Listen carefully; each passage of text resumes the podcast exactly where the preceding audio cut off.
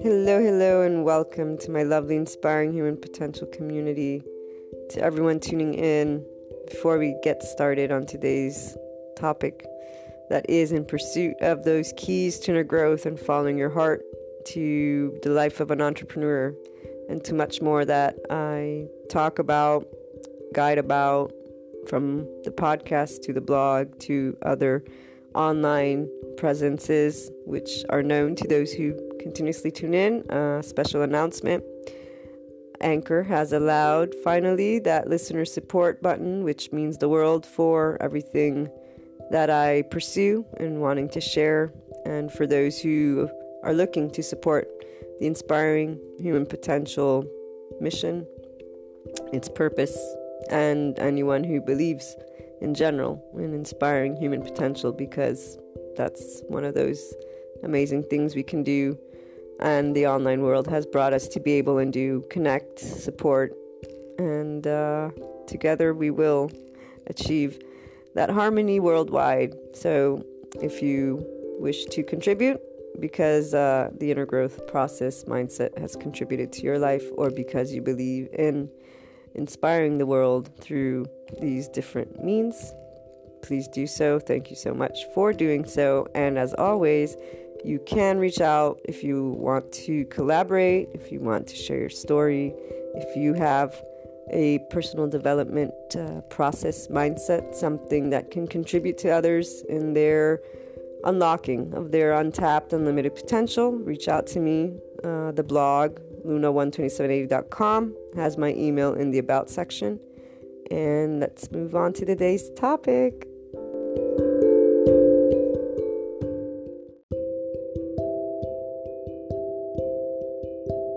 As always, the lovely online community has at heart us online entrepreneurs, content creators. We have many different names, but we are all here to inspire human potential in our unique way. And for the Inspiring Human Potential community, we have new podcast patron members only episodes coming this year, because Patreon has started something to support the podcast community, and uh, we're going to use that in a way that expands the inner growth learning material and the ability for you to follow your heart, applying the things that we discuss in our daily Anchor I H P podcast show. So inner growth mindset, lifestyle choices, the journey, the way that you can work through anything that is arising at first as conflict, but that those who tune into any of the material, whether the podcast, the blog, or the website, know that's the opportunity for inner growth and for you to follow your heart. So I look forward to hearing from you all for this first round. It'll be the first year that we have patron members only podcast episodes.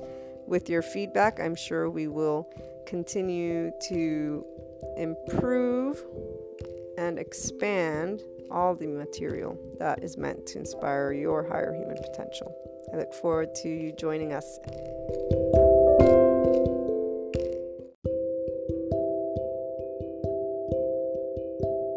Before we begin today's topic, I would like to share a bit about the foundation of all of the Inspiring Human Potential inner growth content. What you learn about and what we discuss has its foundation in a lifelong accumulated research that involves the fields of humanities and social sciences, philosophy with a focus on existentialism, and recently added basics of neuroscience, physiology, and biology. This research continues, and the wealth of information that I share across different platforms is in the effort to support your inner growth, self-empowerment, conscious living, ascension, awakening, and personal development journey in a way that allows you to understand the distinct human characteristics involved in your day-to-day and overall life, alongside the choices you make, how you feel, and deal with events such as the unknown and unwanted.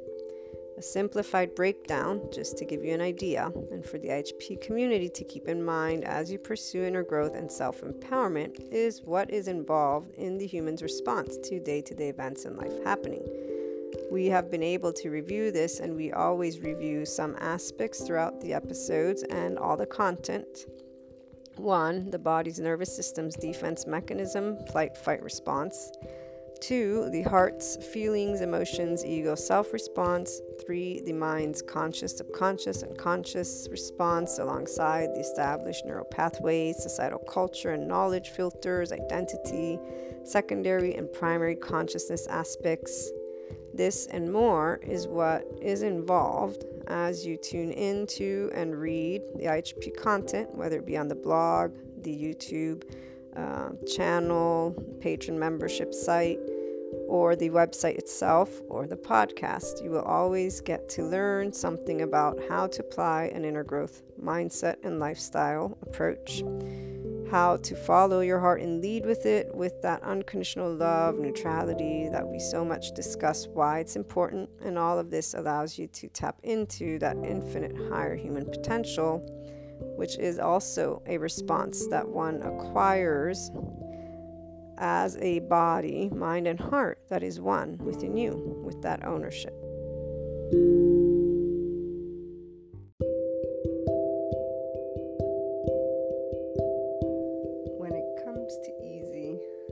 It's all relative, right? Something easy to you is not easy to somebody else, and vice versa. And for sure, even if something is easy, it doesn't take away the depth of the situation or what took place, so that somebody could, whether it's, you know, learn something or do something, it doesn't take away the depth of the experience. And I will start today's topic with the inner growth word of the day. All of the parts first. So from the Merriam-Webster dictionary, easy, causing or involving a one A, causing or involving little difficulty or discomfort, requiring or indicating little effort, thought, or reflection, free from pain, annoyance, or anxiety, marked by social ease, easygoing. So if we look at all of these descriptions, these definitions, they're one A B, and then there's the four. Okay, so out of four definitions, I used the first one and the fourth one, and parts of those. So nothing would be necessarily easy, according to the, uh, well, not nothing, but, you know, when you're going through something, for example, in life, and how we talk about it in inner growth makes it sound quote-unquote easy, is what some people might say. In fact, this is why we're we're talking about easy, always connecting it to that growth from within. So getting to know your emotions, your um, emotions from the being participant, so you navigating it with that thinking brain versus staying in a reactive state. And this is where some people would look at doing that and think that you are having an easy time or a hard time, and they may or may not apply that judgment, right? Mansplain you. So that's why it's very personal, and it will be personal, because some people I meet, they definitely use this uh, word, and when they're going through that inner growth, this is why we have those categories: the shadow work, the dark night of the soul, how uh, all this um, depth added to the experience of the emotion that is felt. Okay, and, and I'm trying to get clear so that we can understand exactly where we're headed, for those who want to use the inner growth in a way, inner growth mindset in a way that supports you navigating your emotions with the thought. Because this is what I was saying, it doesn't mean easy is relative, but there is a way that those who are participant in their life, so mind and heart and body, these three aspects, they would not use the word easy or hard. You don't cling on to the word, because this is the very aspect, those words and their importance, and how they communicate with our neuroreceptors, as they're studying in the in one of the universities in California. Words affect our nervous system. So here's why the importance of words for oneself. Now, the external and the judgment is also the other element that you want to consider, not because of anything except for it'll be part of your inner growth choices. You'll be able to choose if you're going to keep doing the ego battle and trying to tell people how you experience life, or if you're going to achieve an empowered ego state, which means you recognize that that mansplaining is not yours to do anything about, because they're literally telling you what you're feeling and how you're dealing with something when they don't know. But at the same time, sharing the experience isn't something you're inclined to do either, because of that dynamic, because the other ego of the other person and or that standardized uh, societal culture norm, that trend, that way of categorizing an experience in a box.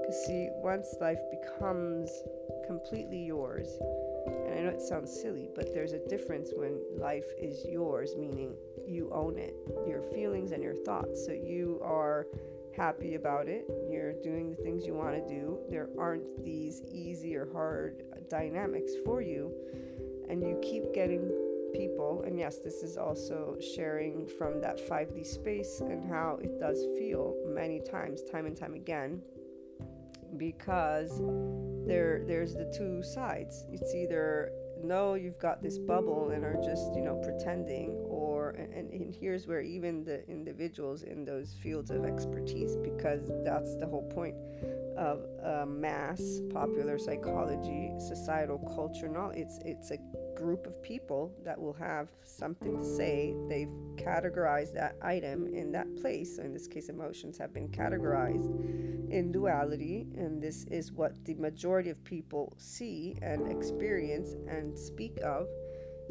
and therefore your apparent own opinion doesn't matter. You see, so that experience is something I want to make you all aware of, because otherwise you're going to stay in the space of feeling a certain way. Instead, you want to identify it, and then you choose your options, which include that empowered ego. So this today is for those who are looking to become a completely independent ego from the societal structure. It doesn't mean we're not a part of it. Of course, you're part of it. Otherwise, you're not going to be a participant, change the change the world the way you want to support the world and and help humanity, if that's your calling as well. But really, we're part of it. So it's it's about coexistence, and you being able to continue your journey and to expand and become you in your unique way, and just understand those differences, so that when you're experiencing them, you make the choices that are available to you, tapping into your higher infinite human potential, and you actually participate with the feelings as you're experiencing that moment. And really, it doesn't take much. It takes you choosing that your life is yours, and that somebody else has a way that they're living life and they're expressing it to you. And and this is, is very, very much the place that people do stay, because there is that nervous system's immediate response when the ego feels threatened. But also, again, like the existentialists say, if a person wanted to assume their entire, like, what they are, most, at least, you know, they they wrote way back when, but they would say most humans would not adhere to that, because that means you're taking the responsibility of defining all of humanity. But really, it's that your eyes aren't seeing it, your ears aren't hearing it, your your throat, your voice, right there, nobody's speaking it. Here's where you get to claim what's yours, or you get to keep on doing what other people do tend to do, which is to look outside of themselves. So the minute you are choosing simply you does not disconnect you from reality. You simply treat that information, that exchange, in a different format. So what I was trying to say when I was reading this definition, of course, when it comes to the word uh, difficult or discomfort, right? So here's where, if you get upset, that creates discomfort. The difficult part, it depends on your mindset. If you feel that sadness, anger, upset is difficult, then you will keep that equated next to the the, the, the uneasy, the discomfort part, right? Then we have requiring or indicating little effort, thought, or reflection. So here, you know, life is easy for those who love does not mean that they do not think, for example. the effort part, that okay. And in fact, the more you are inclined to pursue inner growth with the mindset, so you are venturing off into neutrality.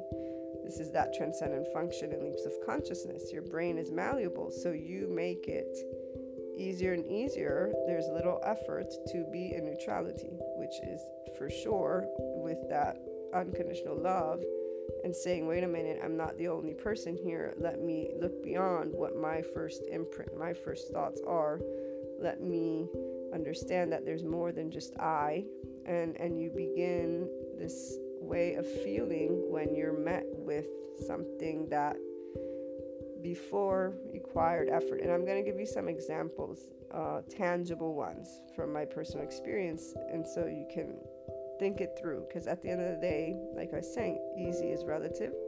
It doesn't mean lack of depth, but it also doesn't mean everybody will agree, because the duality in calling life hard and easy with the actual way the definition describes is what most people are in when they're experiencing the challenge. So as you guys know, from the minute that the community, anybody who's new doesn't, from the minute I was I was little, I was raised Catholic, and and it was made clear to me as I learned Catholicism and Jesus and God that I was being given, anytime a challenge came about, the opportunity to be a good person and to be loving, to not cast a stone and to turn the other cheek. So I conducted and chose, you know, who would win in my life, who I would want to bring forth. I would want to do, you know, the the right thing, love. And yesterday, the community got a nice description about how that was when I was in duality.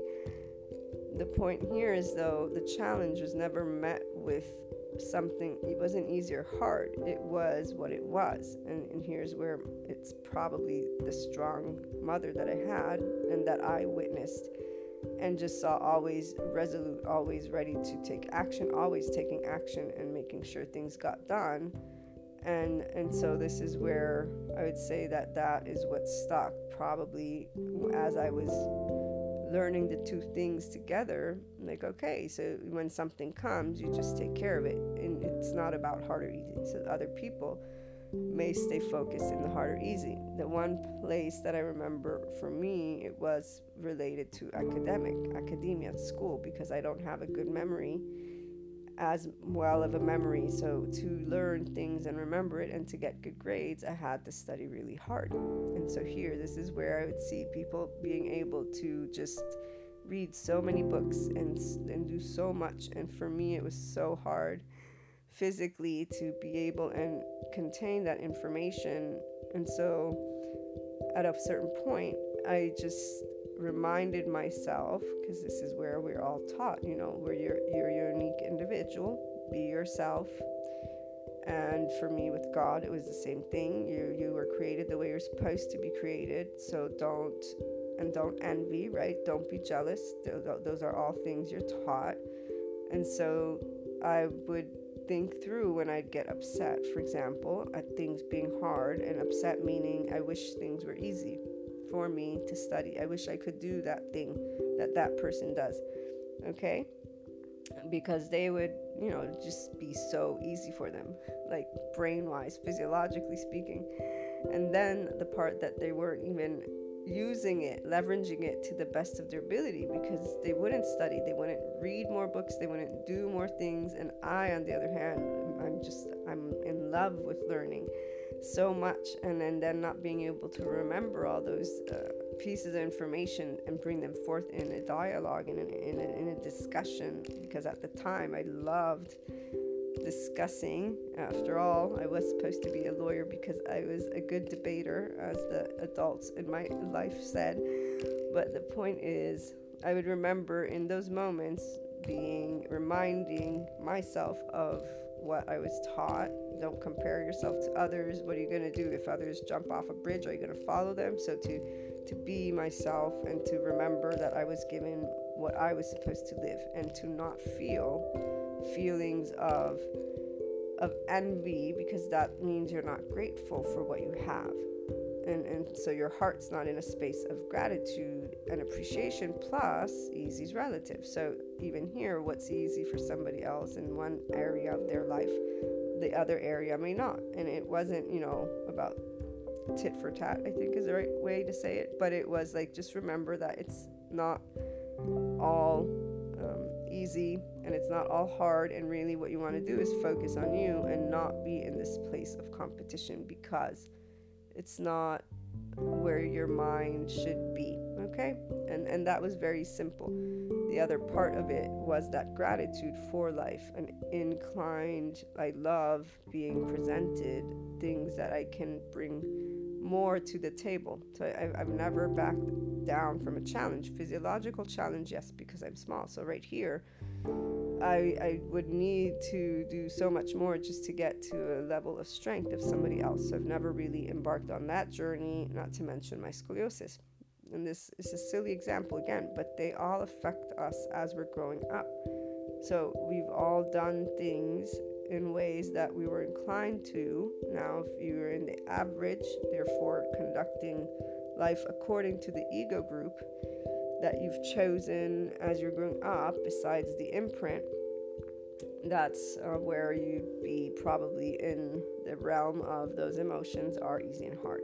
And so something devastating is hard. And, and this is, again, there's no, it's no judgment. This is a completely neutral conversation and presenting to those who are wanting to create ease in life with emotions, the opportunity to see what it's like, because when they say five D, unconditional love and light, that is what they mean. Uh, the, the, I have to go and grab some other, um, what is it called? I should go grab some other websites at a certain point and read the definition for you, or the in-depth description. But the, the, the biggest part, and what five dimension is, according to those who talk about it with state of consciousness in mind, and with the the what it feels like, it's unconditional love and light. So the light, remember, is a vibration. So fear is a vibration, light is the love vibration.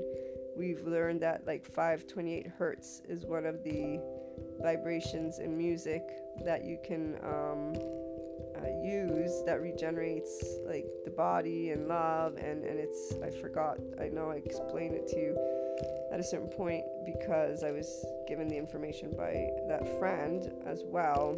And we know the Schumann resonance, so the hertz, it doesn't matter. That's when when when when they say light, they're talking about our body, we're energy. And here, those depth of emotions, they do come because our nervous system's responding, and our first nervous system's response is societal engagement. So when the ego feels afraid, the body responds as it did when it was an infant looking outside of itself.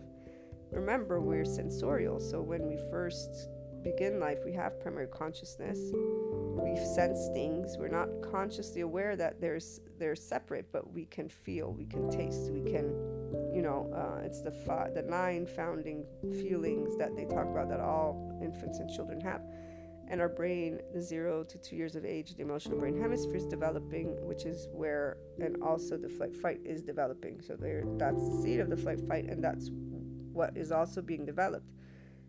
That's why at the core of every reaction is fear.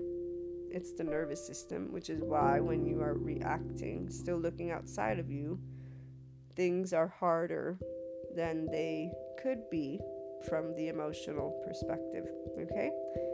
And so here we're walking again a line, and that's why I was giving you that example. So for me, when I when I said the challenges are welcome, and I when I shared with you this aspect of gratitude, which is connected to faith, but it goes beyond faith at a certain point, because it's an, an actual approach to life from the feeling, from the depths of a soul, from the depths of a heart of a person.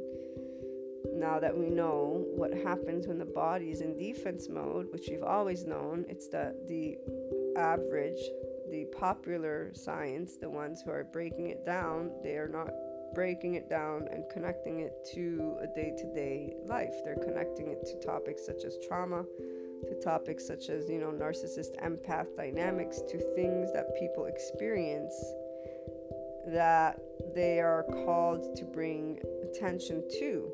I'm sharing it with those who want to tap into that higher infinite human potential, to that five D space, to the best of my ability, giving you that structure besides the inner growth mindset and journey, which is one aspect of what you can do, because that doesn't mean you're going to be an empowered ego if you stay in that intermediate level. But even if you get to the advanced, let's say, and you're in that impartiality, but you continue to choose, meaning you continue to feel those feelings and that duality, you will stay in that space. This is not only light, because you're not only vibrating and trying to essentially bring your body, heart, and mind to that flow place, to that zero point, neutrality point.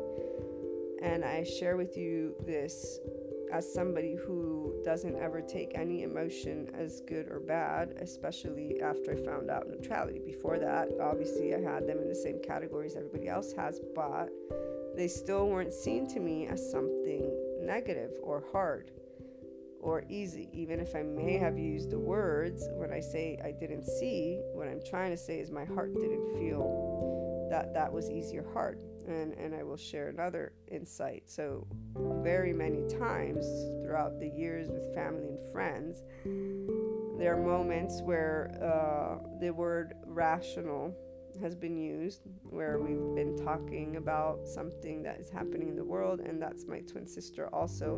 You know, people will say it's a character trait of the Aquarius, the zodiac sign. I say everybody knows themselves. So, and I'm pretty sure that for every person right here, whatever comes easy to you is what other people will potentially voice to you. You're being rational, or you're making it sound easy, but it's not. So it's always relative, because every person has that place, that aspect that for you is not, um, it's not hard. And when you're talking about it, somebody's going to say something about it and make it seem like it's also not something you've experienced in depth. So when people say, oh, you don't know what I'm talking about because you haven't been through that, right? That, for example, they don't know that, do they? They don't know if you have been through it and you've worked through it and you've achieved a specific space with it. Space meaning a specific maturity. This, again, is ego battle, which is what we all will do unless you're inclined to be empowered from the minute you're little, like, like I was and still am, or if you're ready to disengage from that and say, wait, I don't need to feel and compete with other people about life. This is my life. So you're actually taking ownership again. It's a very empowering feeling, because you stop a specific dynamic that is not only your nervous system's response, the first place, with cognitive dissonance, remember? When you begin, it begins with the feeling, and then it continues, because there have been developed the way societal Uh, culture, knowledge, and norm, the way people interact with each other, the whole narcissist empath dynamic, the whole attachment. They're, they're terms that are used to describe and help us understand human behavior. So secure attachment, ambivalent attachment, avoidant attachment, and disorganized attachment. The disorganized attachment is most likely the narcissist. I have to read and find out, because I'm sure I'll be able to find that piece of information somewhere. But the disorganized attachment is probably that. I say this because it involves people only being involved with other people to use them, because there's no sense of self. They don't commit. They don't have a sense of self because they were never given. They were neglected and or abused in different ways. So it goes way beyond the secure attachment person who has trauma because of overwhelmed senses.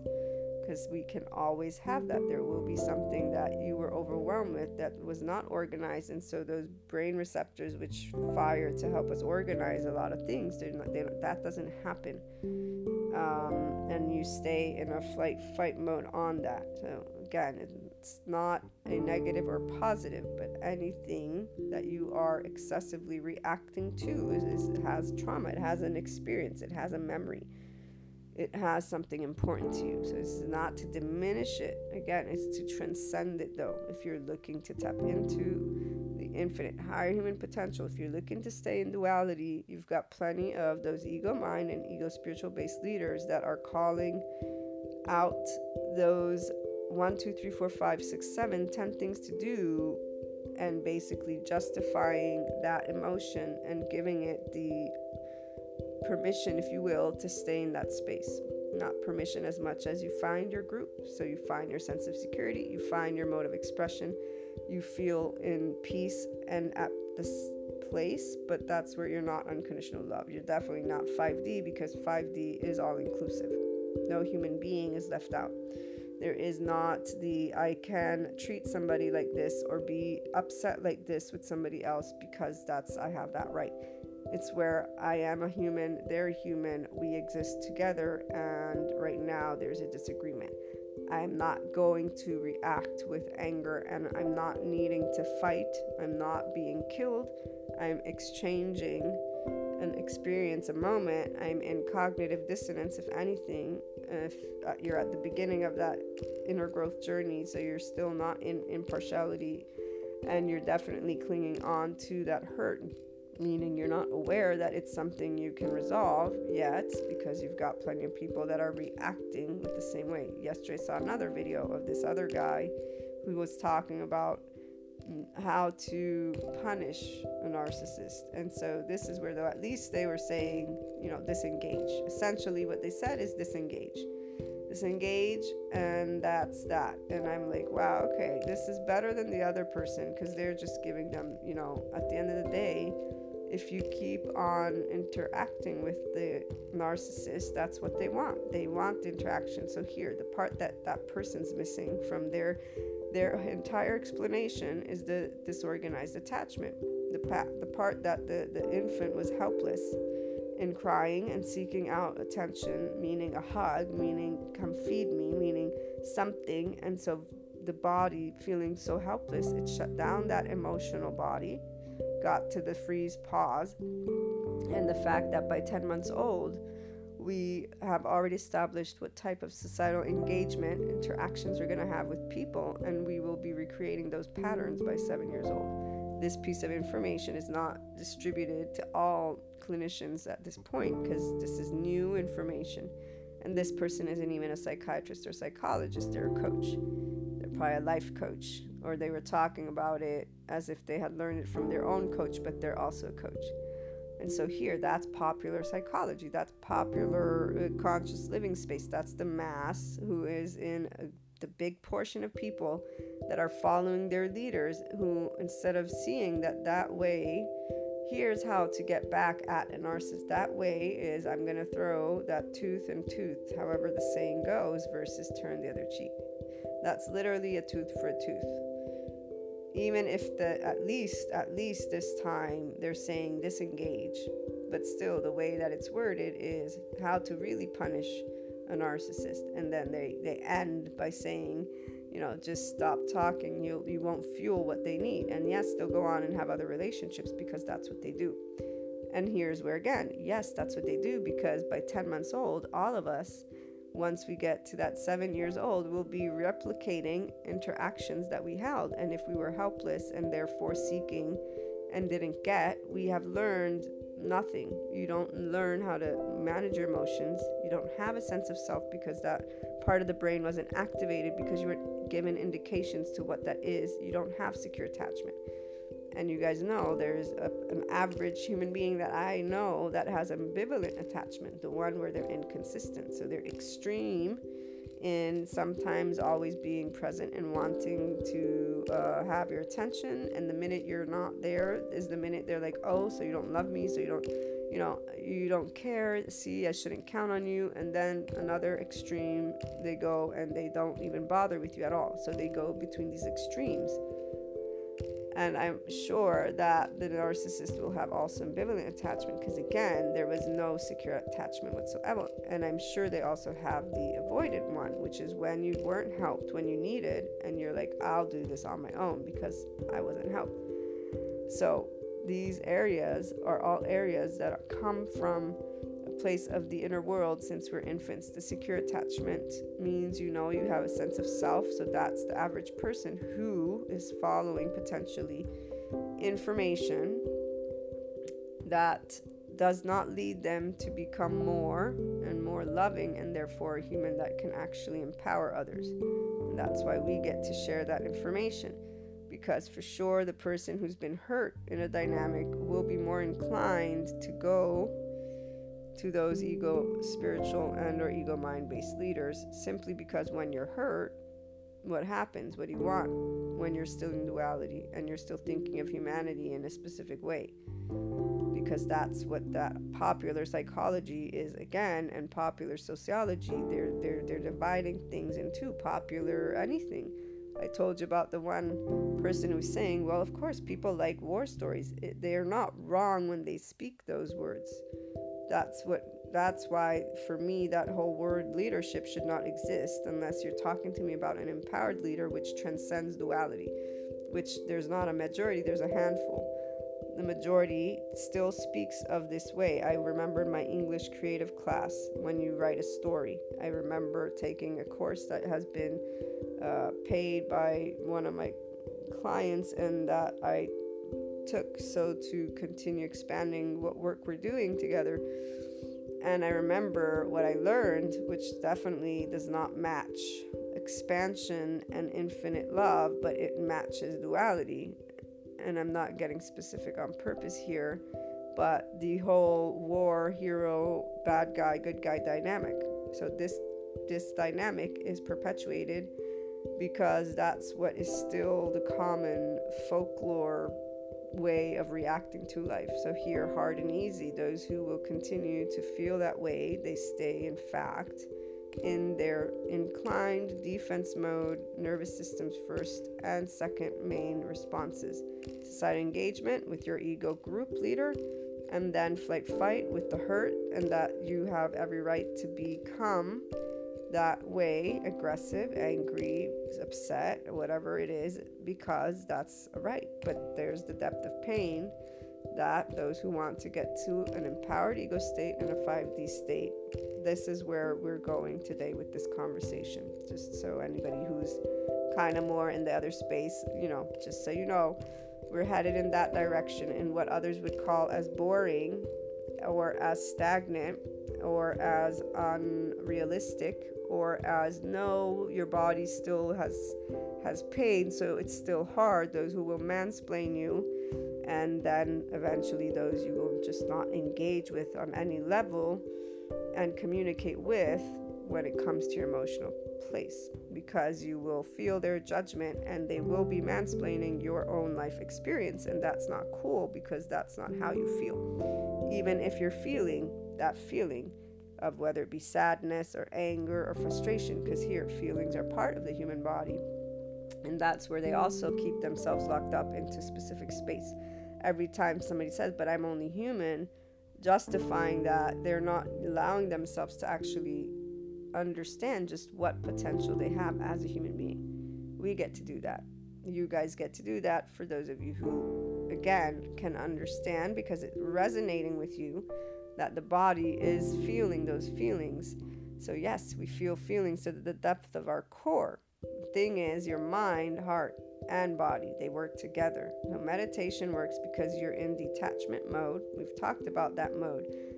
What you get to learn as we talk about the inner growth mindset in depth throughout our episodes is how to do it with your actual mind, so that you may, mind and heart and body, be participating, which is quite different. That's why that word empowerment, because you're literally walking life with the complete participation of you. And when your body reacts with that nervous system's first response, which is equal to fear, this vibrates fear, meaning you get angry, you can start getting upset, passionate, like when with leadership, you guys know this, I still actively am bringing love in those moments and bringing myself to that centered space to keep communicating what is helpful to all areas, because I'm not here to be, you know, sharing my personal feelings about something. I'm here to share the inner growth journey, mindset, lifestyle approach, so you can follow your heart, be yourself, and contribute to the five D space, to be empowered egos, and, and really just feel awesome.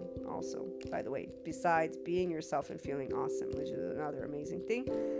And it doesn't mean disregard for others' feelings. In fact, you're the one who is more aware, and the challenge is not that challenging if you surround yourself with people that understand you, trust you. And this is where the few times that there's been misunderstandings, all I can say is I've I mean, it doesn't make me ever happy, because the intent to want to help, it becomes, again, always confusing the more you gain insights on the ethereal, the, the, the realm of the invisible space, the, the body's vocabulary, the emotional layer of the person. So you picking up on all these aspects, it's personal.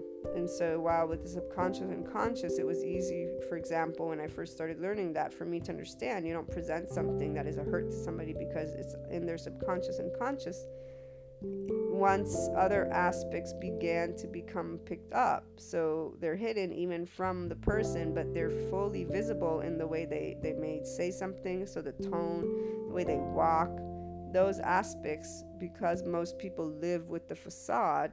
So if somebody says I'm fine, but I hear in their tone they're not, I know that they're not, and and that part is harder to gauge. Uh, when not to say it, because, by the way, when you're transparent, so I'm somebody who's never lied, and the few times I even tried, I never got away with it. Like, when I tell you guys I was, I am, like, somebody who still to this day, I won't do things that break the law, because I'm not, I can't be that person. Uh, I can't, and it's not because it has more power, like more truth, so that the law exists and I follow it. I want to live with my society, but it doesn't mean if the law condemns a human being. We've talked about this. In fact, that's the exact opposite. I don't cast that stone, and that's one of those reasons why I became so disappointed with leadership, when I realized they were casting stones, and still do, to humans who need our help, to people who don't need to be labeled as monsters, but who actually need to be supported and understand that everything they've established was to defend their helpless little bodies that didn't, you know, were feeling life and were feeling helpless, and they didn't get that. And, you know, again, we'll get there eventually, but this is where, anyways, the part of you being able to understand, it's going to take time. If you surround yourself with people that know your heart, that's what you want, because once you start becoming more intuitive, it's one of those aspects where the ones who are with the ego mind and our ego spiritual based leaders are doing something that isn't right, is either, meaning both, whether three D or four D, they're not right, because they're actually voicing in a specific way things, and they're perpetuating really one hurt on both ends, but it's not right, because they're they're sharing with somebody something that, you know, isn't necessarily meant to be there. But then again, that's their dynamic. So even here, I say right or wrong, but I know that all of those ego groups are meant to grow together. They have their reason. So them voicing the hurt is what allows us, those in the five D space, to address it with love and to bring the world together in a different way, even though, for all we know, there will always be those different groups of ego, because we all don't see, and by see I mean feel, the world the same way. So those who want to stay in duality, there's a very distinct feeling that takes place when you get angry and upset. Usually you're justifying it because you're taking on a mission. And so here, when I remember that soul age group, remember we talked about it at the beginning of the year, there's different ages, so they each have lessons. I'm not somebody who boxes anything up and, and leaves it there. The minute it becomes part of your knowledge bank, it's the minute you have been opened up to more, and it's the minute you can transcend it. Today we're transcending this whole idea of you having to think of something sad, angry, or upsetting, anxious as hard or easy. And that's what we're essentially doing. We're, we're, we're talking about it so that you can start feeling different when you're going through those moments, because that's what's going to allow you to stop being in duality with those feelings. Feelings are what affect your everyday, and when it comes to something easy, you take it quote unquote for granted. But this conversation is meant to help you with those things that in fact are not easy, and to make them easy for you. Because when you're working with your body, heart, and mind, that's why it gets easier. You're disengaging from your flight-fight response. You're disengaging from looking outside of you for help and recognizing I'm looking outside because I'm going through an emotional moment. Then you're recognizing my body is reacting to this new information with cognitive dissonance. I'm defending. I'm not actually being physically life-threatened. I'm realizing that I'm dealing with a conceptual moment. I'm dealing with something that is happening in my life.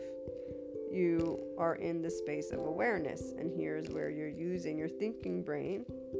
So it doesn't matter if you have secure attachment, ambivalent attachment, avoidant attachment, or disorganized attachment. You're participating, which means that you're going to get to walk yourself through those emotions that you're feeling, okay?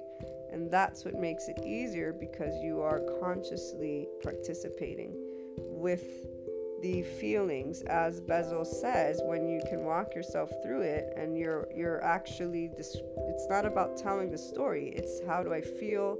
And then it's about you being able to also think of it in a different way if you choose to do that. You, you, you would choose this approach. It's an approach you choose because you agree that those emotions don't have to stay labeled as hard or easy. So I'm going to use me again for that example. When I realized that the labels of hard and easy with emotions was doubling down on the depth of feeling that I feel. So while people will use this word, you're, you're being rational, you're being insensitive, you're being like, they don't, they come at it not to be critical, they just say you're not connecting the depth of emotion. So they'll equate my way of talking about an experience as if it's nothing. And it's not that, it's that I'm just using that context. Conceptual part. I'm using the thinking brain, and the feeling is not in the space of, oh, this has to be felt like it's an excruciating, you know, um, stab in the back. Even though I know the feeling, I know what it feels like when it's happened, and, and here's where I know why it's happening. It makes, it's two different things when you're feeling helpless with a feeling and participating because you know what happened. So if somebody betrays me, yeah, of course I'm going to feel betrayed. Doesn't stay that way because I'm not boxing that thing up and and keeping it there and not staying in every time that happens. I'm gonna be here. Why not? Well, it's my body. I don't have to. So here's the thing, you don't have to stay in that space just because the other people around you will continue to tell you that it has to be hard or that you're being apparently insensitive. But you do learn how not to express those aspects when other people are around you. Here's the other beauty, and I would say it's kind of a beauty, quote-unquote, hypocrisy. And people, again, they're in their egos. Just remember that people are not aware of their own egos. If they are, you'll know, because they won't ever do this to you when they are. Only a handful of people I know are in this space, and even less. Because it's always when it hits that chord that things get, oh, you don't know what I'm talking about, okay? Every time somebody tells me that, I simply shut up and let them speak. Not because of anything except for they've just expressed something that is a mansplaining, because you don't know what I know or don't. You, nobody knows what's easy or not easy for somebody, like nobody. At the same time, if they're trying to create a disconnect, it means they already don't feel understood. They've not only said you don't know, you don't know, it's on two layers. You don't know because you haven't been through it, and you don't know because you don't know emotionally, and you'll never know.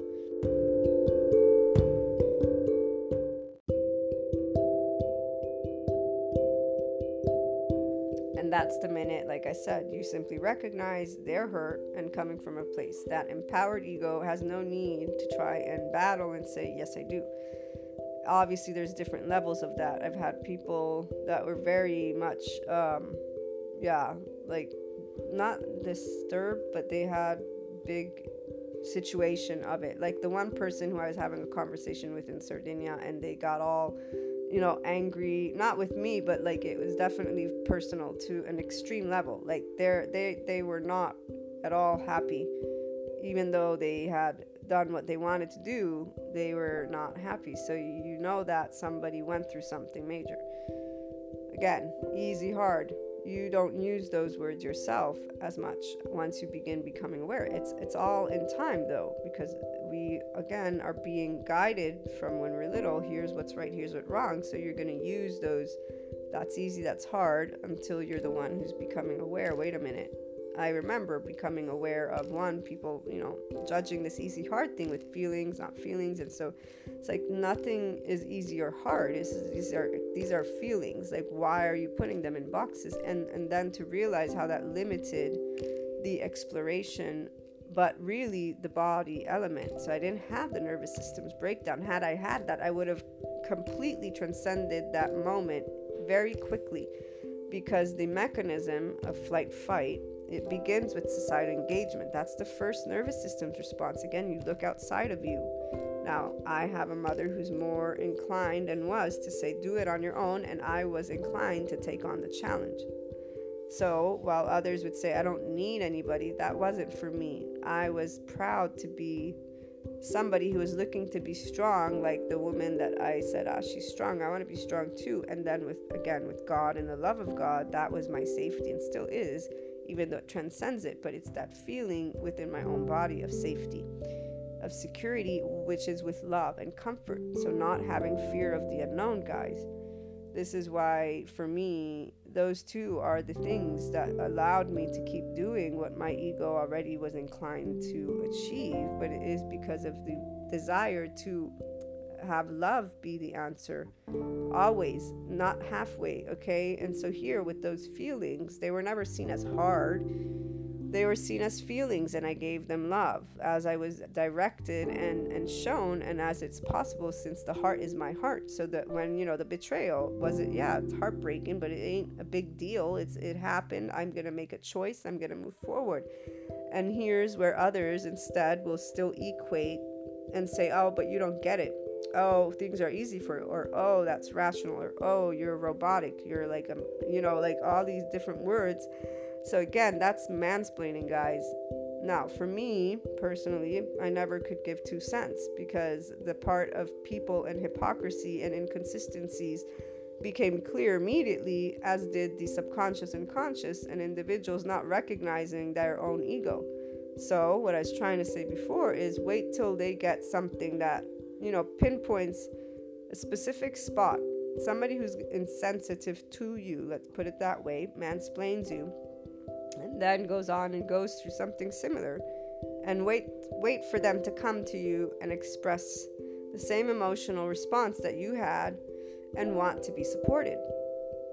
And wait for them not to recognize at that point that dynamic. That's that double hypocrisy. And I, I use this word, but really, once I realized the obliviousness of the individual, which at this point with the societal engagement, bodily defense mechanism response is clear. Like, now I know it's an it's a bodily mechanism, and therefore I cannot expect the mass, especially with the ego-based leaders who are doing it themselves, to be in a space of, oh, wait a minute, my body's actually involved. I can do something about this by actually becoming participant. So while with meditation, you're not using the thinking brain, you are in a state of connecting in that way to your body, heart, and mind. I'm saying, guess what you can do instead? You can be participant, and, and that detachment, which we, we read about in the Reconnective Healing, that book that I read you this summary, you get to do that in your day-to-day.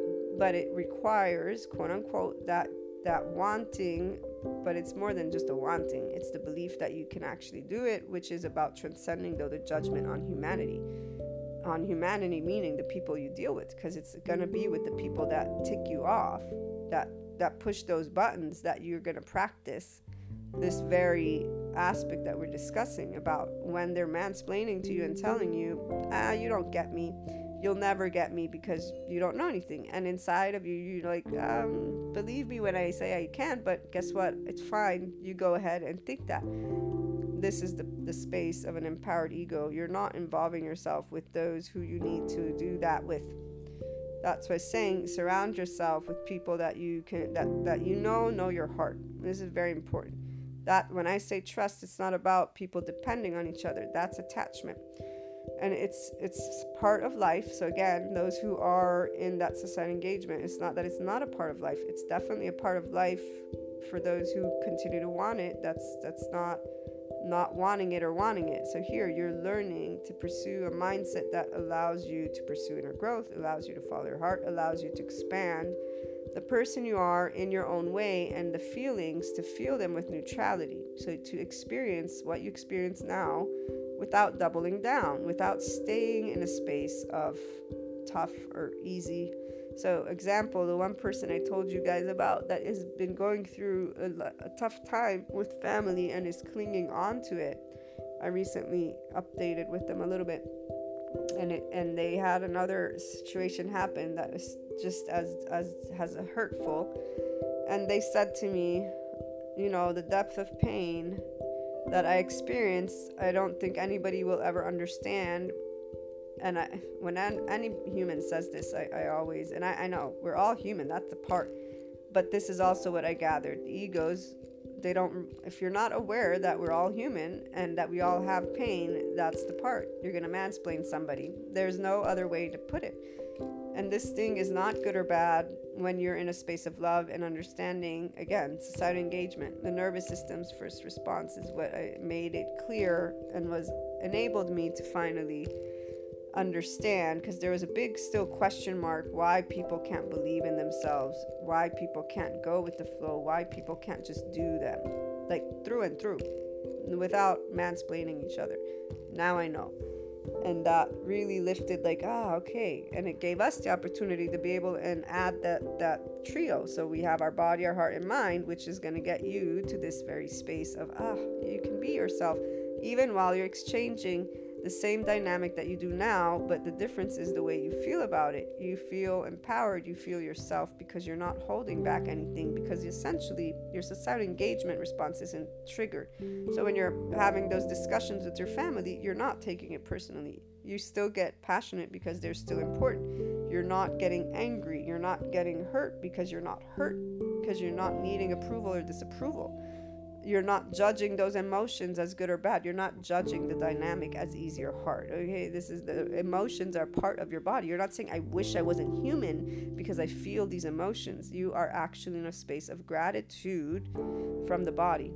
It's not only the mind and heart, because there, there there is that extra layer. And and the thing about the feelings, you know, this person saying what they said, I didn't. You know, I'm not there to compete. Other people say, oh, and they'll start having like an actual conversation based on those inputs. And I think maybe as a teenager, I might have done that, but not really, because I'm not about to compete with my feelings with somebody else. You know, that that's just silly to, to me. If you're your own person, your own life, why would we, com- why would we compete about feelings? And instead people, they, they, oh no, but you don't know what I've been through, you know? So anyways, They they said this, and I was like, ah, I actually know quite a few people that have been going through the same exact, you know, description of what you're telling me in my mind. And, and then I'm thinking, you know, when my cat went missing and other things, like we all feel pain. We all feel heartbreak, even though the heart isn't breaking. But we found out there's that actual being able to die from the heartbreak, the physiological heart. And when you look at the symptoms and who it and like when Mayo, it's Mayo Clinic, they give you the description of it. They say, I think it's a majority women, and they say like there's two parts of the muscle of the heart that break. I can see how that can happen if you're crying a lot, or, you know, because that's that elephant on the chest feeling that people, I'm sure we've all experienced. So here's where I'd say that uh, judging that moment does not help you, because guess what our minds are? They're that lovely tool that can be sharp or it can be easy. I mean, sharp or dull, excuse me. So here, if you allow your mind to participate because you're the one using it, but you go beyond the duality, that's where you're going to venture into this beautiful space of infinite higher human potential in that transcendent function, neutrality and conditional love towards the external and yourself, and you're going to navigate this space differently. So they're saying, you know, how hard it was, but that they, this second time around, so this experience was just as hard as the first time. So they lost people, people in their family died. And that this time though, something, there was a strength that came along, and that uh, lifted them up. And I and I responded the power of love, and they sent me back a heart. So this is an indication to me that at least I know their soul, their body is going to be okay.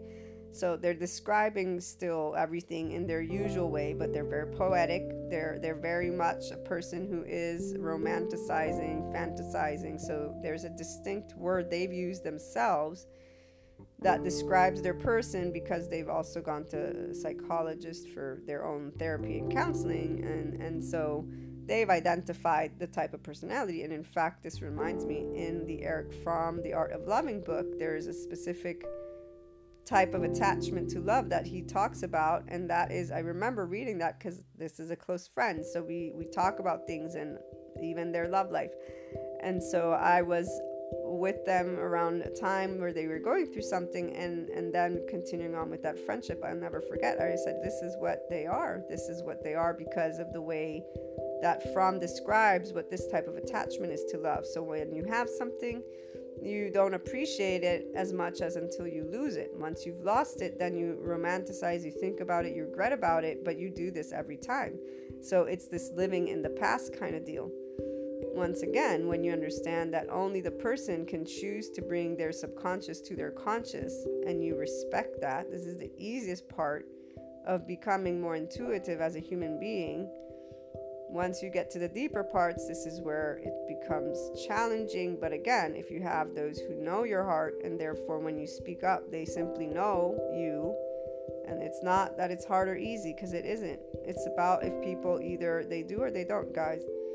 And at the end of the day, when sometimes people that you love do hurt you, remember always that it means they're hurt first. And so if anything, this is where you cross the line, you hit a nerve, and, and that happens. This is transcending duality once more. And an empowered ego can do that.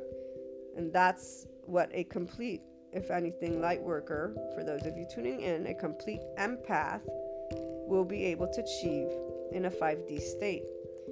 Because they will know that any action that is not loving is not about negative or positive energy. It's about a hurt, which is an energy. So yes, it's in, in this negative space, but it's a hurt.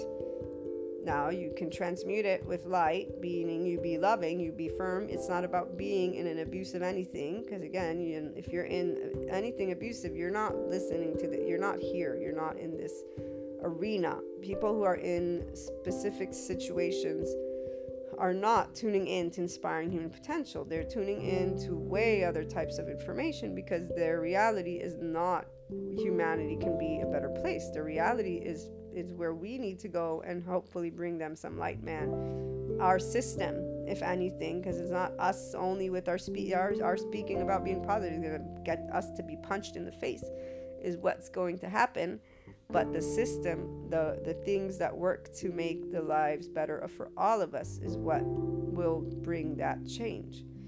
So here's the empath in the five D who knows that as a species, we're always working towards the next sweet spot, and being mean to each other is not going to bring that sweet spot. So I'm so, right now, what I'm saying to the empath community, those of you in the four D, you transcend. And by the way, ascension, five D ascension.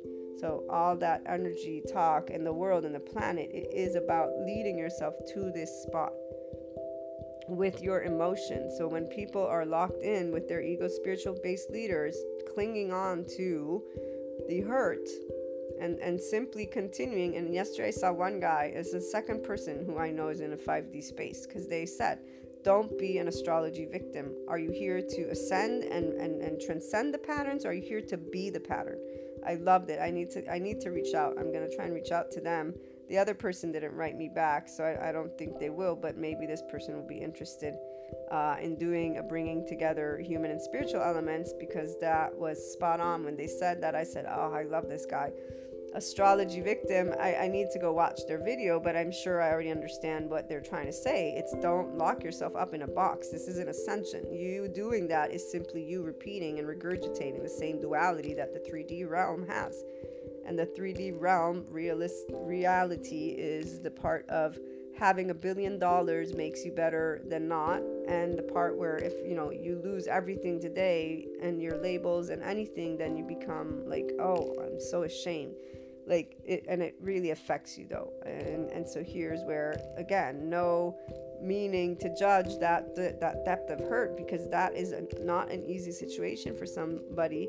But we can share what life means. We can be that example that can support eventually the reality for all to be a little bit different. It's not in the absence of labels. Again, it's about being able to feel those emotions and and, and talk oneself through that. Okay, I'm upset because I lost money. Okay, I'm upset because I'm worried.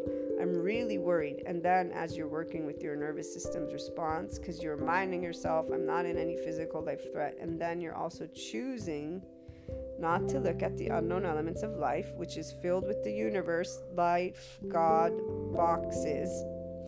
And by life, I can mean you could even be talking about life. The minute you are disengaging from any belief in that unknown elements of life and simply saying, I'm an ex- I'm experiencing something that is unknown. It is natural for the body to react with fear. It is natural for the brain to wonder. That is where you will start allowing ease to come into play for the entire body of you. So I had the knowledge of blind faith, and I connected the dots with the feeling and knew that that meant I wasn't supposed to be scared of anything evil. It didn't matter what it could be or couldn't be, and that I wasn't also supposed to judge it as good or bad. That's not me. I'm not God. So I had been given a role as a human, and it was very clear what that role was. And, and I'm breaking it down again to help you understand that it always involves us adding up our data points. From the minute we're we're young, we start doing that. We have magical thinking until the age of six or seven. We begin developing our rational brain hemisphere at the age of three. And by then, you, by fourteen months, we know desire, excuse me, and by eighteen months, we know what others want from us. Remember those studies? The same, around the same age, they were saying, like, with thinking, we don't logically think, so we don't know how to logically think until about the age of four. Then you can start getting to that logic, but still not yet. In fact, the age is seven. And remember, trauma, we are organizing it in our bodies until the age of eight. These all add up to our minds not being in a pattern of logical thinking. So this is why it's trauma, because your emotions and that magical thing, your own way of adding up the data points, is happening. So I share with you that in-depth journey of mine, because we all had that. And and here's how I recognize, like, I love that I had, and still to this day, like I say, I, I know I transcend the, the church's way, but I will still pray, I will still go to church, I still get emotional, and I'm still, like, full of love when I'm in spiritual situations. But I know that life is more than that. It's that energy and the mind. So belief has everything to do with our minds, and it doesn't make it better or worse, guys. This is the part. It still will have the emotional connection that you had with it ra- being raised. This is the part of being a human being and recognizing memory. So we have the four types of memory, and they're broken down into implicit and explicit. So the explicit would be semantic, that common knowledge, and autobiographical. So when we have memories with emotion, and I told you about my teacher, one memory, but here with church, I love Jesus, I love God. I go, I mean, the only bad experience, quote unquote, I had was when I went to the first Italian church, because they they hit my sister and I on the head because we were playing with the candles. So they, they were mean to us, quote unquote, but they were obviously just trying to say, don't play with the candles. It's, you know, um, but yeah, that was the only time I would say that I had a negative experience in church. Other than that, all the priests, all the nuns, everything was always about love and neutrality. And even though that I realized today, it was my takeaway, like with my sister, it was our takeaway, because if you go and listen now to some sermons, which I've done, that's not about unconditional love. That's definitely not turn the other cheek, man. I, in fact, I, I've never gone to churches that speak in certain ways anymore, because that's not unconditional love. It's, they're, they're like, literally, it's almost like, you know, when you see those posters, come and fight for war kind of thing. So, um, the part that I was trying to say is that's emotional memory. The good feeling with the church is, is an emotional memory, and my catechism and all that. The implicit memories that we have, uh, emotional, excuse me, that was autobiographical, the emotional memory, and then procedural memory.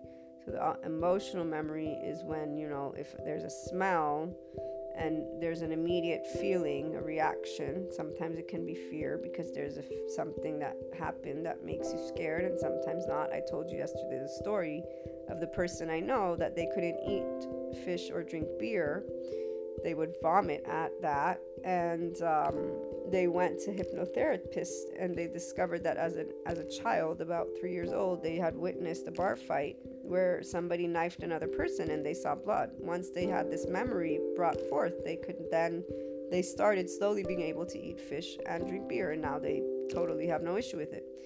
So that's emotional memory, where it's implicit. You don't remember necessarily why, but you can if you want. And procedural is that body. So movements that we do or don't do, you know, keeping your chest open, your shoulders down, those are important because remember, when there's neglect or abuse, the, the heart and gut are the two areas that turn off, meaning you don't want to feel, and you will use addictions, sex, alcohol, food, just anything to keep your mind away from feeling here. And anyone who's had any extreme trauma take place that you know of, what Bezalel does with his patients as he begins working with them is to get them to the, lower their shoulders, up in the chest, and do breathing, the rhythmic breathing that we talk about, and to exhale longer exhales. So that's the four seconds in, six, six seconds out. That way the exhale is when we're activating our relaxation state of the nervous system. Now he also gets people to do yoga and, and mindfulness with yoga or Tai Chi. He likes one of the two better, Tai Chi or ta, the other one, because he says that mind is activated and busy focusing on the pose, so one can gain comfort, because essentially those two areas, they're blocked, if you will, because when you were an infant, again, seeking for help, when we cry, even as adults, when we get angry, where do you feel it? You feel it in your chest. Okay, so when we look at chakras, for my lovely spirituality people, what are those? The heart chakra and the soul and the sacral, the solar plexus, excuse me. The heart and the solar plexus. The heart is feeling loved, and the solar plexus is that you you can. You couldn't when you were an infant. You were not able to protect yourself. You were not able to fend for yourself. You were left helpless, okay? This is why he says when people, he gets them to do that, they immediately sometimes will start crying and get emotional. That's the infant you coming out, which, again, in your own privacy, for those who are empowered and not wanting to do a journey on their own, that this is what you sit with yourself and, and, and allow yourself, though, you, you, you, if you choose love, that's how you're going to help you. If you choose to condemn humanity in the situation, you're simply going to, you know, stay in that state. Obviously, it's a process, again, and there's plenty of experts, psychiatrists, psychologists, counselors that can support you. Find the right one, because here, they themselves, who are clinicians, say not all psychologists, psychiatrists pay attention to the body vocabulary, include it, and they may have you telling your story, but telling your story isn't what is going to help you go beyond trauma.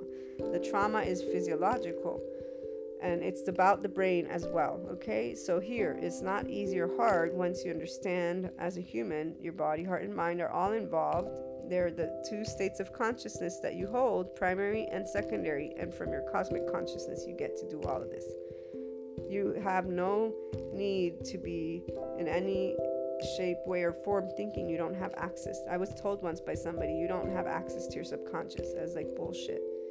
Tell me that again. No, I didn't say that. I just said, yeah, okay. Because again, I ain't mansplaining my body to some other human being who's not in my body. So you simply learn. Again, easy is relative. And for those of you who achieve these spaces, you will slowly begin to disengage from many types of conversations that involve your ego, because you don't need to voice your ego, because you're tending to that ego.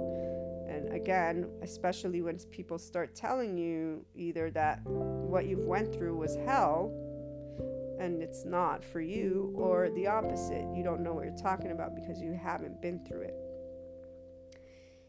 I don't even at this point in my journey, because I began as a teenager, realizing this distinct way that people were not able to be aware of their egos. And so I still chose transparency to because I don't lie. There's no need, there's no reason to lie to people.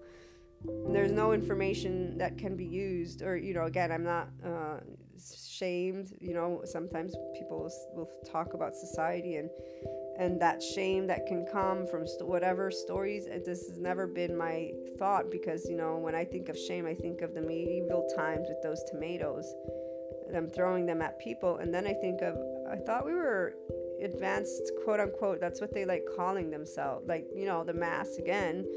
Aren't we advanced civilizations? Like, wow, really? You know, what people with the picket house and the four everything with perfection, you know, like what I really want to say is, is the grass greener on your end or the other end? Like, which one is it? How many more cars do you need to buy? How many, like, before you realize that what you're doing is, but this is where everyone has their journey. So when I told you about the soul age groups, that to me allows me to remember, besides the entire species having a way that we work in a natural, uh, transformative way, we're different. We're not all the same.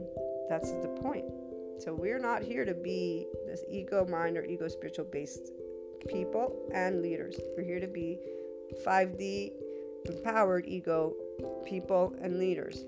This is who I'm talking to. We're here to inspire human potential. We're not here to make other people of you or me. We're here to say we're all awesome and we all can talk to each other, but before we can talk to each other, we actually need to take care of that, being able to know how to gauge what's sensitive or not. And it isn't a challenge. This is not hard for those who are in the five D empowered ego space. I've never felt it was hard to give my love to people. And it was never hard when people would turn their back and betray. And it didn't become harder because they got even more vicious. And it, it, it's still to this day, it has not gotten any easier or harder. It's the same exact dynamic. If anything, it's easier for me to now know why people do what they do, because I have all the information from my lovely academics. And the neuroscience gave me the last key to why there is a mass and why there will continue to be so, because physiologically speaking, plus the leadership, one plus one equals two, are in societal engagement and they keep looking to each other.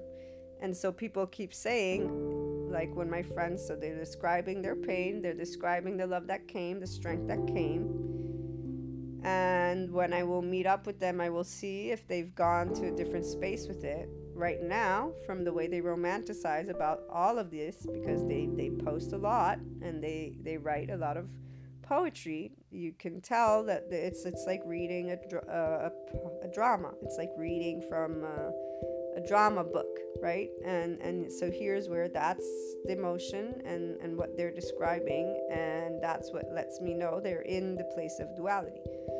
When you're not in that space with sadness, with upset, with, again, stabbing to your heart without any, you know, because this is where it's not about easy or hard. It's about a mindset, guys. It's about the aspect of not judging the feeling. So, example, you guys heard the misunderstanding episode. That is something that definitely had that, that imprint. It wasn't easy or hard. It has that imprint because it's a situation that's important. And that's it. And and it isn't locked in this definition that others want to lock their experiences in. Because that's, uh, how can I put it? I don't even know why one would lock in an emotion like that. Like, how do you lock into that versus understand that you're feeling it? And you're feeling it because you were dealing with something, with an important situation, and you reacted in a way that a body would react, the soul, the heart of you would react, because it was unexpected, unwanted, and undesirable, and and, and not what, you know, it, it wasn't what you wanted. Like, that part of remaining the infant, again, I get it as an infant. I start not getting it as a, no, now I get it for real, but as a teenager, I remember, I didn't understand why people would complain about their drama. They were creating it themselves.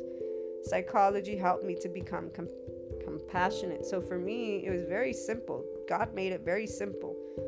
I give you evil, you be good. No, you know, again, I know that there's different ways that that scripture gets written, but the part of being a good person, being welcome and being kind, those ways of being turn the other cheek are what are part of that directive. Now, the rest got, you know, transformed and whatnot. Let's put that to the side and leave it there. To me, it's clear when quote-unquote evil came, one, it won't, you'll be protected. Two, you're not meant to repeat the same actions that are being dealt to you. The, your opportunity is to be the love, to be the light. Very simple. That simpleness didn't change. So the feelings in duality, for me, it's like, wait, I'm not being unconditional loving towards all feelings. The subconsciousness is like, okay, ego's involved. Now that we know there's a physiological component, like I said, when things happen, you don't stay in a place of hurt. You know that it's happening because of those human elements, the essence of you elements, you're involved, and the unknown of life elements. In the unknown, you start putting not the belief, you transcend it. If you keep on leaving the belief, that's where you will still feel the same level of despair and helplessness as an infant felt, because when that hand, when that intervention doesn't happen, and see, here's where not everybody will go through this because they have their ego mind and ego spiritual based leadership. What I mean by this is not everybody will be in that moment and say, huh, I can do this. I've presented these aspects to people. They cling on to, that's hard, you don't get it, and you've not been through it. That's all I'm going to say on that note, and you guys will move forward in your life and do what you will feel fit. Is it easy? I have, for me, I know what it means to be, you know, in spaces of upset. They've never been easy or hard because I've been told exactly how I could deal with it, and I've always done that. And in fact, to this day, I still do this. And the uh, heart is what comes forth, the love for self, the love for life, and the knowledge that I get to explore from my thinking brain, the entire situation in a light that in fact has always and continues to bring me more knowledge on the entire human species, as well as on the individuals that I do deal with, whether regularly or irregularly, close loved ones, not loved ones, all of humanity. This is that space when you're leading life with ownership as an empowered ego, and you're only unconditionally loving and light because you're not competing. I'm not here to live some other person's life. I'm not here to mansplain them. I'm not here to be them. I'm not here to involve myself in the, in their life because I need them. All those areas of the ego, They're, they're all fulfilled. I, I'm there to actually share an experience. And in fact, I minimize that sharing because of the mansplaining. When when somebody says to me something, it's not, um, how can I put it? It allows me to know where they stand. And what happens is I know what I will or will not engage in on conversationally topics, okay? So that at the end of the day, it doesn't change much except for what I will be prepared to share or not share about my personal life. Because if I need to get mansplained, I'm not going to share that. This is where it's different. And when you're picking up on that, that's where you do learn to respect it. It's not a perfect science, like I was saying. And this is why, for those of you who are already in this space, it's very important that you have people that trust your heart. Very few have, have put that into question, and, and that's where, in fact, conversations are not consistent. There's not interactions on, on, a, on an in-depth or continuous way because there isn't that foundation of, of I do know your heart, that trust. And for a, an empath, somebody who's that intuitive, guys, don't don't involve yourself, because if there's not shown that there is that they know your heart, then you won't be able to you won't be able to be you. You can't express you because you're more than just one layer. You're not only the facade, and you naturally pick up on that deeper layer. So while those in the four D community are still in that battlefield, oh, I know you. Remember when yesterday I was telling you how they get all aggressive and like, oh, don't try to lie to me. I, you know, that is a feeling that I've had, but I never stuck to that because this is like the part of envy or jealousy, or again, that part of being something that is not loving. So with the imprint of unconditional love and knowing what God gave me to do is just to be kind, I'm not going to go be doing that. You know, again, I'm not, it's not, it's not mine to, to do um, the, I'm going to, I'm going to show you. Not to mention, here's where self-worth, guys, comes into play. If you need to show somebody your your value, like what you, why are you, why, so here, why would you be in that situation?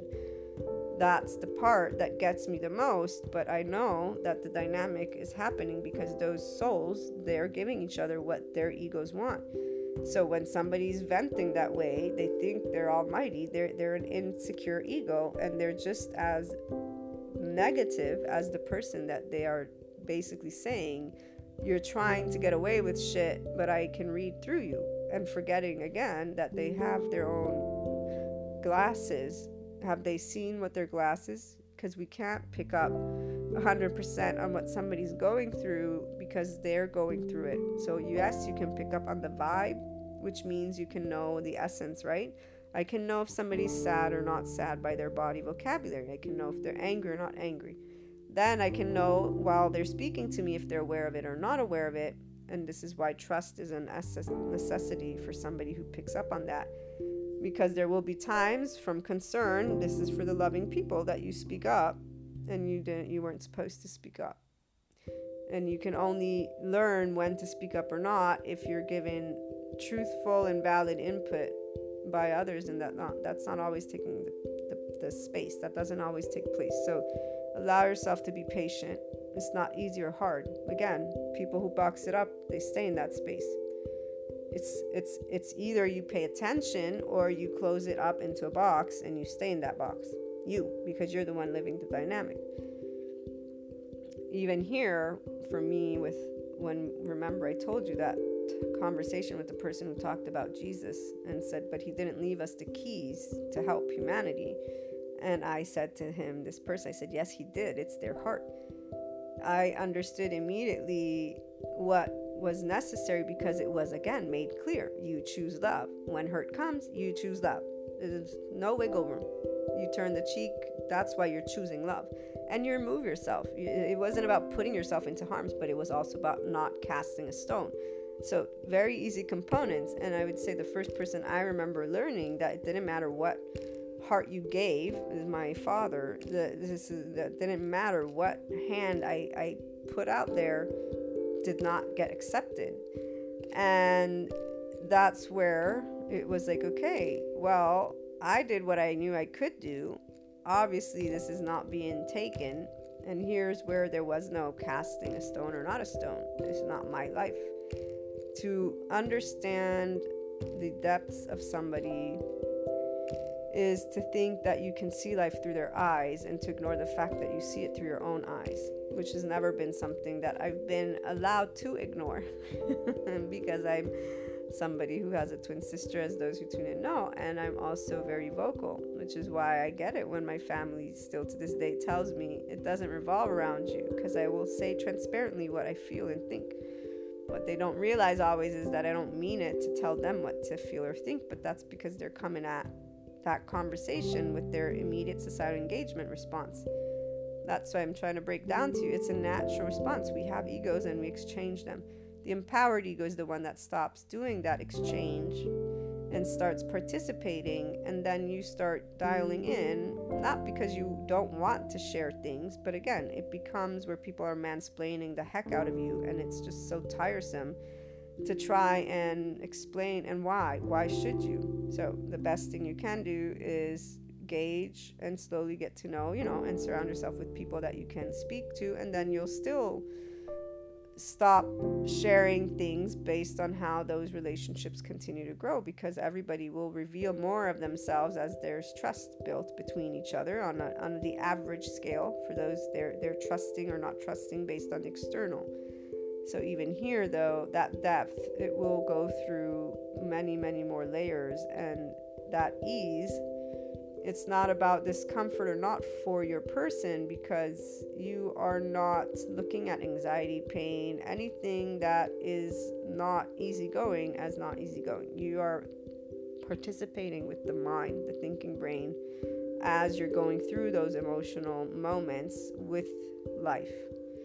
And again, when you allow yourself to love who you are and know that you're worthy, the same will happen with those around you, because you're not choosing only one. You're actually choosing to surround yourself with people that match at least certain aspects of what you consider to be part of a loving community. Now, all people in your life love you, even if they come from ego. So the empowered ego, the person who gets to the advanced place of the inner growth program, is the one who begins to see this, because you begin to be impartial.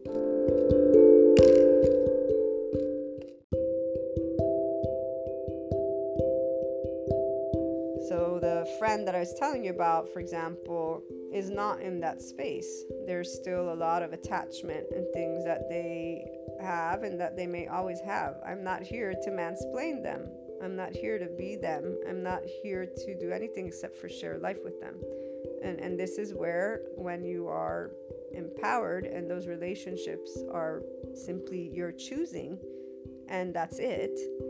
It's not about you teaching anything to anyone. It's about you living life and, and choosing that that's something you want to do. It's always about choice. This is always the case. The difference is, for those who are in duality, they're reacting. So their choice is not their actual in cosmic consciousness looking at their secondary and primary consciousness and saying, okay, I have feelings, I have thoughts, I can choose what I want to do, and then taking ownership of that choice and saying, I don't want to be mean, I want to be neutral and loving, I want to dress it. So they're choosing the type of human to be. It's not about the label, what am I, what am I not. That's where people get stuck in, I'm going to be the savior of all mankind, or the part of, oh, there's, you know, good and evil, so right now this evil is coming and tempting me. This is where people fill in. So human elements, unknown of life elements, and here's where cognitive dissonance happens. If you're tuning into the essence of you at the purest, so this is where you are looking at the two sides, and you're looking with all of the pieces, the layers to being a human. You have societal construct. That is what you were taught. So like when I chose, hey God, I love you and I love what I was raised with, but I'm only going with the unconditional love because X, Y, and Z.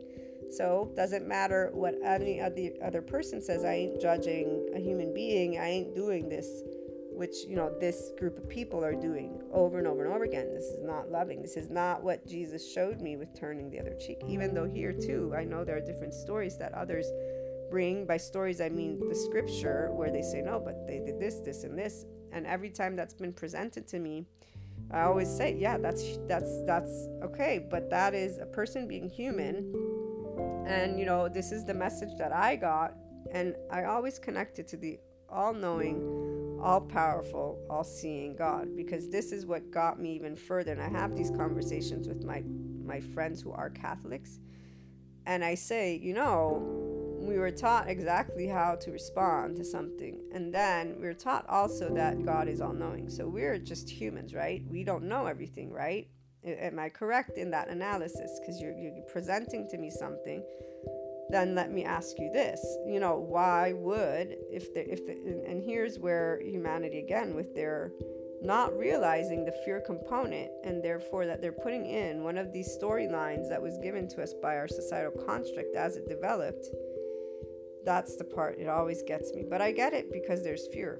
So in fear and unknown, and really a mass, a, their ego group leader saying what they're saying, they have their sense of security. Why would they break that down? And me, and really, it's not even about why, it's that they won't, because there's fear. If they would, they would begin saying, huh. And actually, I will say this, when I present, what I present, when I'm about to finish presenting to you, people will stop and they have nothing to speak, because that's the part. If it's an all-knowing, all-powerful God, and I've been told exactly what is expected of me, which is very clear in those times. Don't cheat, don't steal, don't lie, don't do this, don't do that, don't be mean. Like, there's a list of things, right? And then we have the example of Jesus welcoming all people and, and turning that cheek. So transcending the tooth for a tooth and eye for an eye. all-knowing. Again, that what is being, is he all-knowing, she, or not? Like, which one is it? Because you can't have it both ways. You can't tell me, oh, oh, this is what they start saying when, when I say, but humans, I say, it doesn't matter, humans. God knows if he's all-knowing. That's it. That you can't use that word and then tell me, no, this is where the, this is where it's not even about rational evidence. This is where one plus one equals two. It's either all-knowing or it is not. If it is not, then hey, everything that, you know, you just wrote, then we should not even take note of it. The thing is this, it's about you having faith in that human species. This is why it's all about the feeling. It's all about being able to transcend. The, that five D space is transcending all of that and realizing, and here's what I love about the quantum physics realm. When you look at three D, four D, five D, it's a vibration, and our bodies are made of energy. And so when they're talking about the nervous system and the neuroreceptors firing, and in fact, this is interesting because one of the astrologers that I was following, and I need to re- listen to that one again and then start doing some research, but they said, because this week we have this retrograde of the, the well, the full moon eclipse, then there's this other retrograde Saturn. It's going to be bringing a lot of stuff up for people. And they talked about the nervous system being affected by this planetary movement, which I believe because the Schumann resonance affects us. Studies show Schumann resonance is the heartbeat of the earth. It affects our moods. Like um, the brain has magnetite. I believe that is the why with the earth, but we're all connected to the earth. So this idea that we're not part of nature, that humanity at a certain point came to think of, because, you know, when we began thinking is when we began asking questions. This is why there's also a lot of other things that we talk about besides our science. Now that we have the technology to get to the microscopic level is where we're going to find out a lot of aspects, and we already are on that energetic level. So the neuroreceptors and our nervous system, how words affect us, and epigenetics. So this is again when the energy around us, which the universe has energy, and and there's all these inputs, we are affected.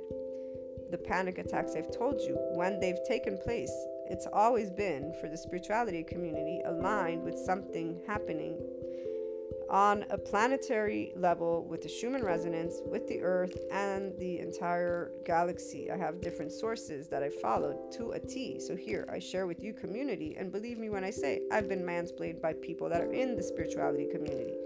The three D community, I get it. They're the ones who are like, I don't know about what you're talking about. This isn't science. I'm like, yes, it's not, but really, it will be one day. They just won't talk about it like this.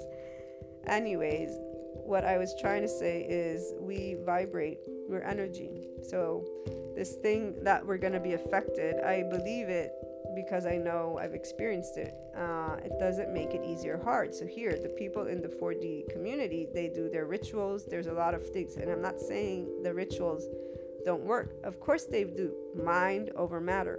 I'm talking to community that wants to achieve, maybe at some point, a five D space. Like the one astrologer said, don't be the astrology victim. Are you here to transcend? Are you here to be in the box that we already know exists? The boxes are guidelines. They're, they're what help us to get to wherever we're headed. It's when you're choosing finally to empower yourself to transcend the box, you then coexist with the box. But you become your own, and your own is your ownership. And so here, nothing is easy or hard when it comes to feelings.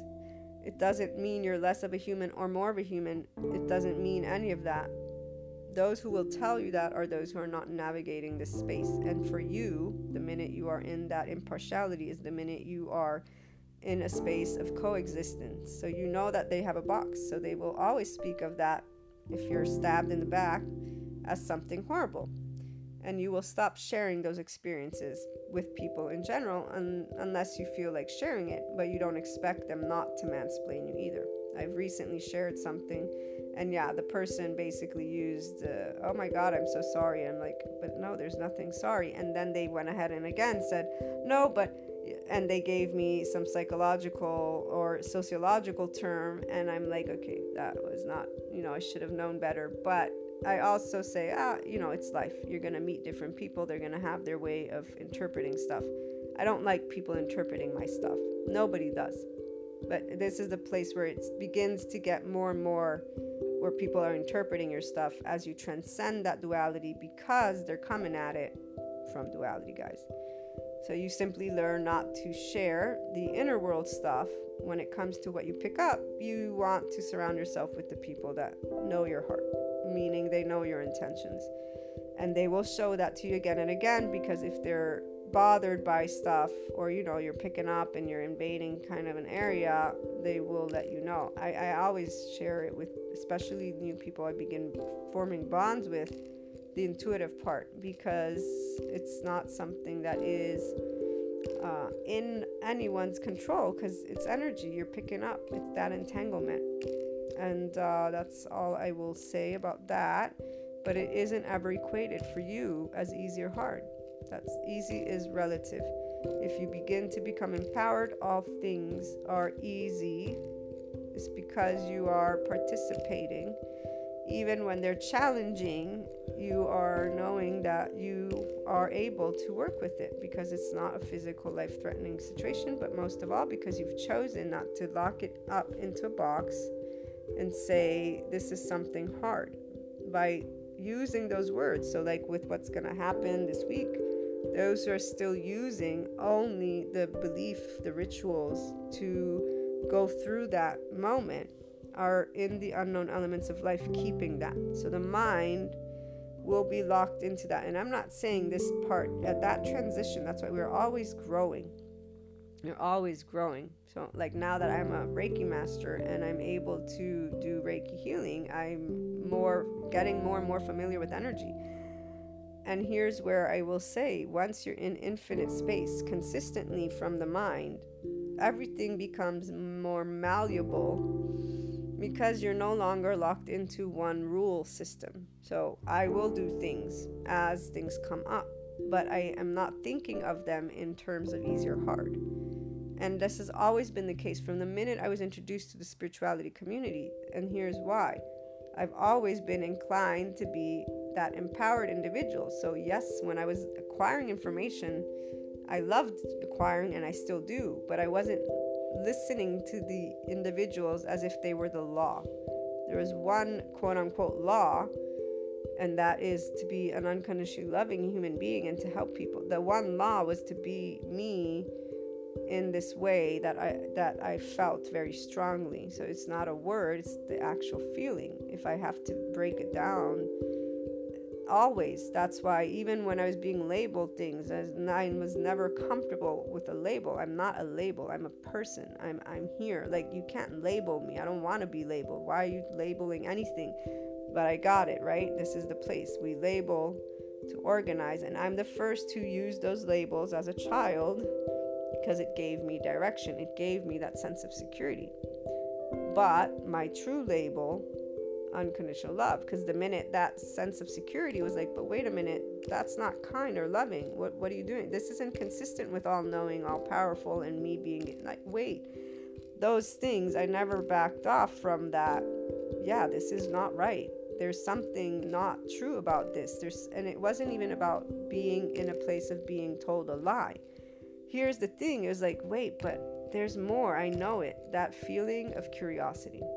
This is the difference. You know if you're an empowered ego or not, because if you are, knowledge has always been something you sought for curiosity, and you sought more of it, and you seek more of it, and it is never in a way of you being angry at something or someone, or upset. I get upset with leadership because I see how they limit the infinite higher human potential of every human being, and how they limit being able for the person to get to their hearts. But I see that there are people that are fine with that, like my one friend. And by fine with that, I mean that their subconscious and conscious still holds things from their life, their traumas, that they're not seeing at all. And and here's where that respect, knowing that it's not my heart, it's I'm supposed to, quote unquote, if I have to put a supposed to, support their heart, their way, which is why the lines begin to get a bit harder to read when to intervene or not, because of the level of picking up. And so again, for my lovely empath friends, just sit and stand where you are and wait for what you think is best. And then again, surround yourself with people that know your heart and you know it, because they'll always trust you. There will always be kind words. There will always be exchanges. You won't ever be up against something that's just not in a place of trust. Let's just put it that way. You know, you're not in that space, and it's very easy to gauge. This is not hard. It's the minute you begin interacting, and you slowly can, you always can test out waters by sharing something, and more than just something personal, because you will get a feel. You're an empath. That means you'll get a feel for the heart of the person. Doesn't mean it's a, again, no expectations, because you still will be surprised by life, always. But you do your best. Every time you do your best, and the more you simply focus on allowing yourself to navigate towards that which makes you feel comfortable and proves to you through their actions and words that that is the case, that's what you do. And even here, it still doesn't mean don't have expectations of them not backstabbing or, or whatever, because people are not always, um, how can I put it? It's just people are people, and things happen, that's all. And even when uh, something happens, actually, if we want to go to the soul age group and the spirituality community, we know every soul is there to give you the opportunity to be more loving. So if something happens, you get to transcend a karmic energy. You get to transcend that aspect by allowing love to take its place. Doesn't mean you stay in those relationships. It's how you react that you're being brought to be able and choose something different.